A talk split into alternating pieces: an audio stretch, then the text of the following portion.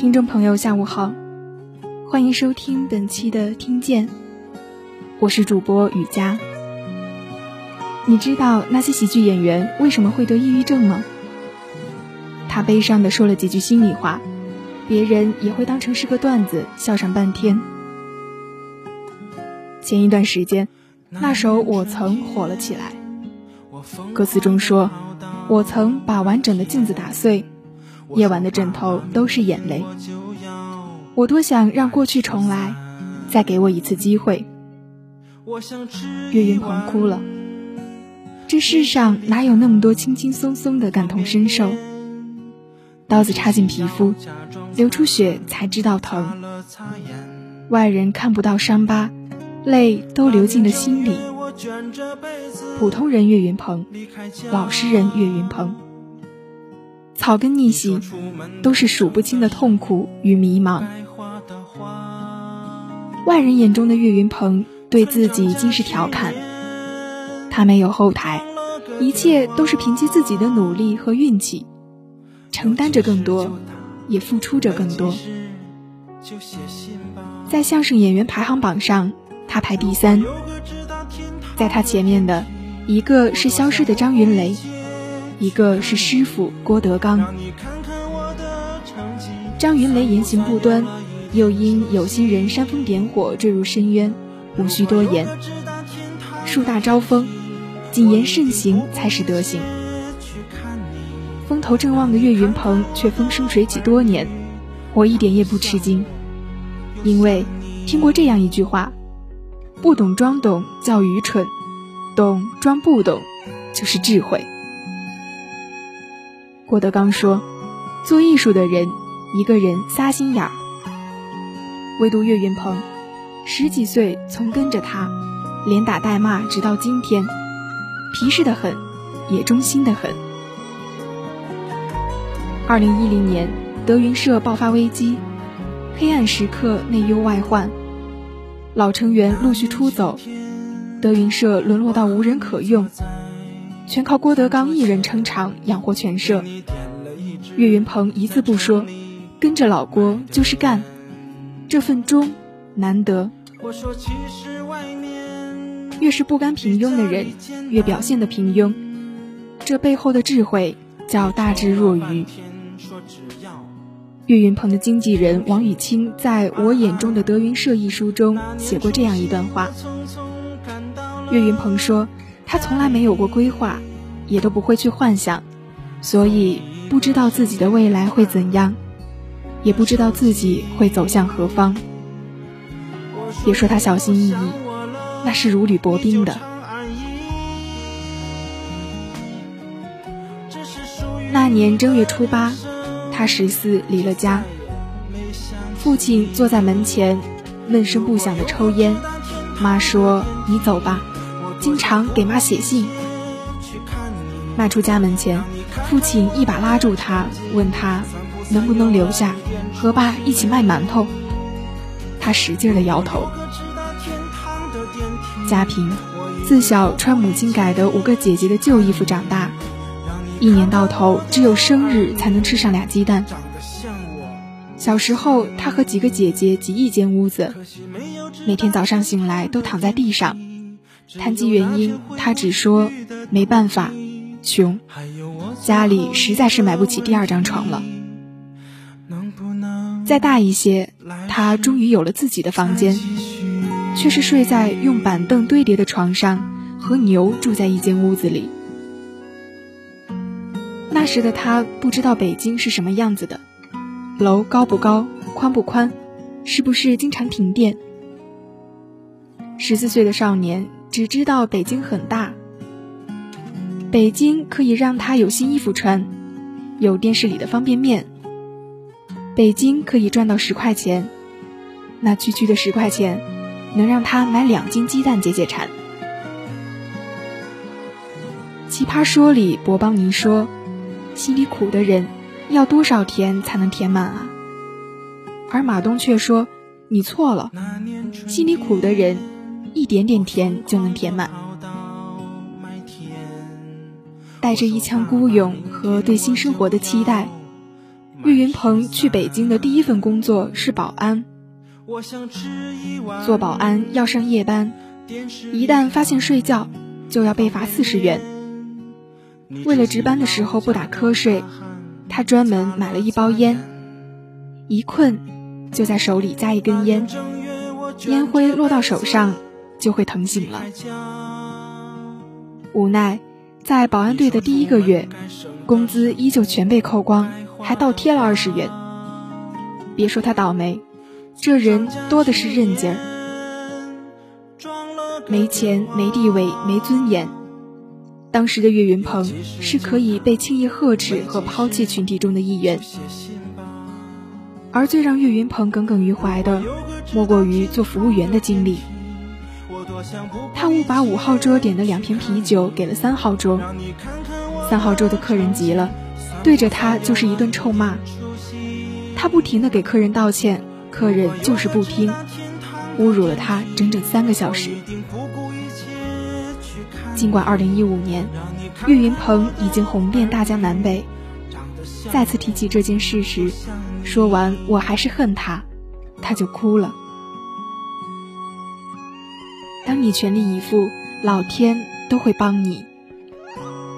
转机在岳云鹏十九岁那年，常到餐馆做客的赵铁群把他叫住。说：“我认识一个人，叫郭德纲，你去跟他学相声吧。”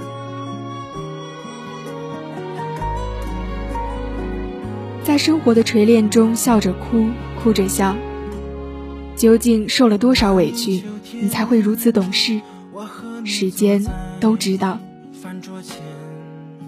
十九岁学艺，二零零四年拜师郭德纲，荣获云字科。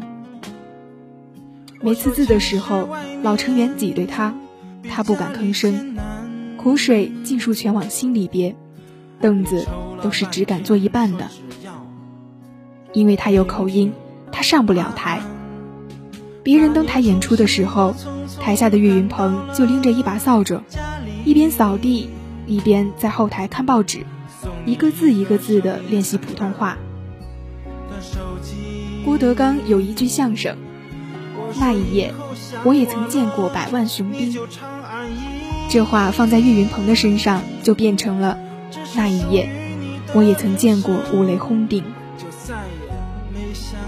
二零零五年，岳云鹏终于盼来了首次演出，但因为过度紧张，他忘词了，场面一度尴尬。十几分钟的段子只说了三分钟，现场一万多名观众高呼让他下台。唾沫星子一个比一个沉。二十岁的岳云鹏还没体会到舞台的快乐，就被轰下了台。可是，时势造英雄，不把自己逼到崩溃，又哪里会有成长呢？只有那片回不去的土地在二零一三年五月十七日，青年相声演员岳云鹏在北京举办相声专场，座无虚席。他终于如师傅所言，见识了百万雄兵的阵仗。世界还是那个世界，而他却不再是过去的他了。嘲讽还在耳边，舞台的灯光格外刺眼。二零一三年之后的每一年，岳云鹏只有一个想法，他想回到过去。岁月可曾饶过谁呢？二零一三年七月十二日，德云社全国巡演，上台前，岳云鹏瘫痪在床的父亲走了。接到家人通知的时候，几个姐姐在电话里崩溃大哭。而师傅说，戏比天大，他当真记在了心里。他向手机里父亲的照片一遍遍磕头，请求父亲原谅，不能见他最后一面。而他压住所有的心碎，强撑着表演，一直坚持到演出结束，直到郭德纲向众人告知岳云鹏的父亲去世了，紧绷的神经骤然断裂，他才像个孩子一样呜咽着大哭，说：“爸，我出息了，我给你争脸了，你快看。”四年后。岳云鹏写了一首歌。那年我疯狂地跑到麦田，我说：“爸爸，明天我就要满十三，我想吃一碗电视里的方便面。”你直起腰，假装擦汗，擦了擦眼。那年正月，我卷着被子离开家。你说：“出门该省的省，该花的花。”如果有个直达天堂的电梯，我一定不顾一切去看你。生活逼着你仰望星空，你逼着自己装作不动声色，心里又哪能不疼？哪能不恨呢？纵使他是唱《五环之歌》的综艺咖，十亿票房保证的新晋演员，同龄相声演员中最具口碑的德云社王牌，谁又真正能懂得那些是是非非背后的煎熬与无畏？有多无助，失眠的夜都知道。那一年春天，我疯狂地跑到麦田。大声地说：“明年我十三，刚才许了个愿，我想吃电视里的方便面。抬头看你，不知你为何泪流满面。那一年正月初八，我离开了家。您说我可以流泪，但要自己擦。你走吧，经常写信给你妈妈，有急事打电话到村长家。”那一年秋天，我们两个坐在桌前，我给你点了一颗城里的烟。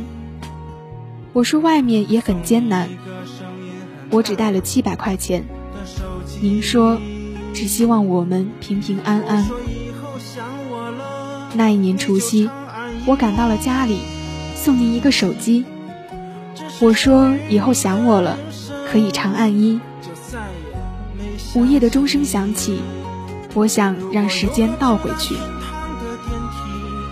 那一年夏天，你走了，走得那么悄无声息。抬头望天，自己无能为力。我发现最伤心的事莫过于树欲静而风不止。对不起，我还想打扰你。我想让您看看我的成绩，想让您看看我的子女。我也会告诉他们，让不好的随风而去，让他们把美好延续。如果有个直达天堂的电梯，我多想立刻去看你。可没有直达天堂的电梯，走了的人用背影告诉你，不必追。几年过去，当回忆起父亲去世的经历，岳云鹏啃着馒头。委屈着掉眼泪的样子，又戳痛了多少人的心呢？成年人的忍辱负重，唯独对父母例外。被生活打击的再怎么遍体鳞伤，直面父母死亡的那一刻，再怎么趾高气扬的人，都会哭成小孩子的。这世界有可以感同身受的情绪吗？其实没有。之前我在微博上看到一段话，是这样写的：马航调查团队解散，四年我还在等你。可是他们不找了，他们找了四年，连你的一丝希望都没有给我带来。如今他们解散，留给我的只有一笔钱。可是金钱是冰冷的。我想要的是牵着你的手，感受你手心的温暖啊，宝贝，你去哪儿了？我希望你只是穿越了，在某一年某一天突然回来，告诉我飞机晚点了，没关系的。说到这里，相信有很多人不禁感慨。受过了伤痛的人，余生都在流血。情绪就像一只饱胀的气球，稍微给一点压力，就会枝叶飞溅了。王小波说：“生活是个缓慢受锤的过程。”正如我曾的歌词里那几句：“我曾把完整的镜子打碎，夜晚的枕头都是眼泪。”我多想让过去重来，再给我一次机会。初闻不知曲中意，再听已是曲中人。岳云鹏运气好吗？好，但是他该红。登台欢乐喜剧人捧回冠军，纵然议论纷纷，岳云鹏自有他的风采。从一无所有到功成名就，只要站在舞台，他如数把那些沉重都抛在脑后，以剑盟的形象来示人。台下跌宕起伏，台上云淡风轻。我不知道他用了多少力气，才能和过去的自己释怀。也或许他从未放下，只是带着伤口继续前行罢了。岳云鹏，请你继续红下去，因为草根出身不丢人，小岳岳吃遍了苦头不丢人。如今风生水起多年，眼看塌楼筑起又倒塌，张云雷没能学会岳云鹏的愚钝，而小岳岳继续保持傻气和憨劲儿，不丢人。正应了那句俗话：傻人有傻福。如沧海一粟般在这世间挣扎，一边崩溃一边笑着坚强的我们努力的样子，不丢人。所以，若你不负生活，生活早晚都会给你崭新的希望。风雨过后，愿你我都能够拥抱彩虹。好了，本期的听见到这里就要和大家说再见了。主播雨佳，感谢您的收听。下周同一时间，我们不见不散。有直达天堂的电梯只有那片回不去的土地，还有我最后一个问题，能不能来世再继续？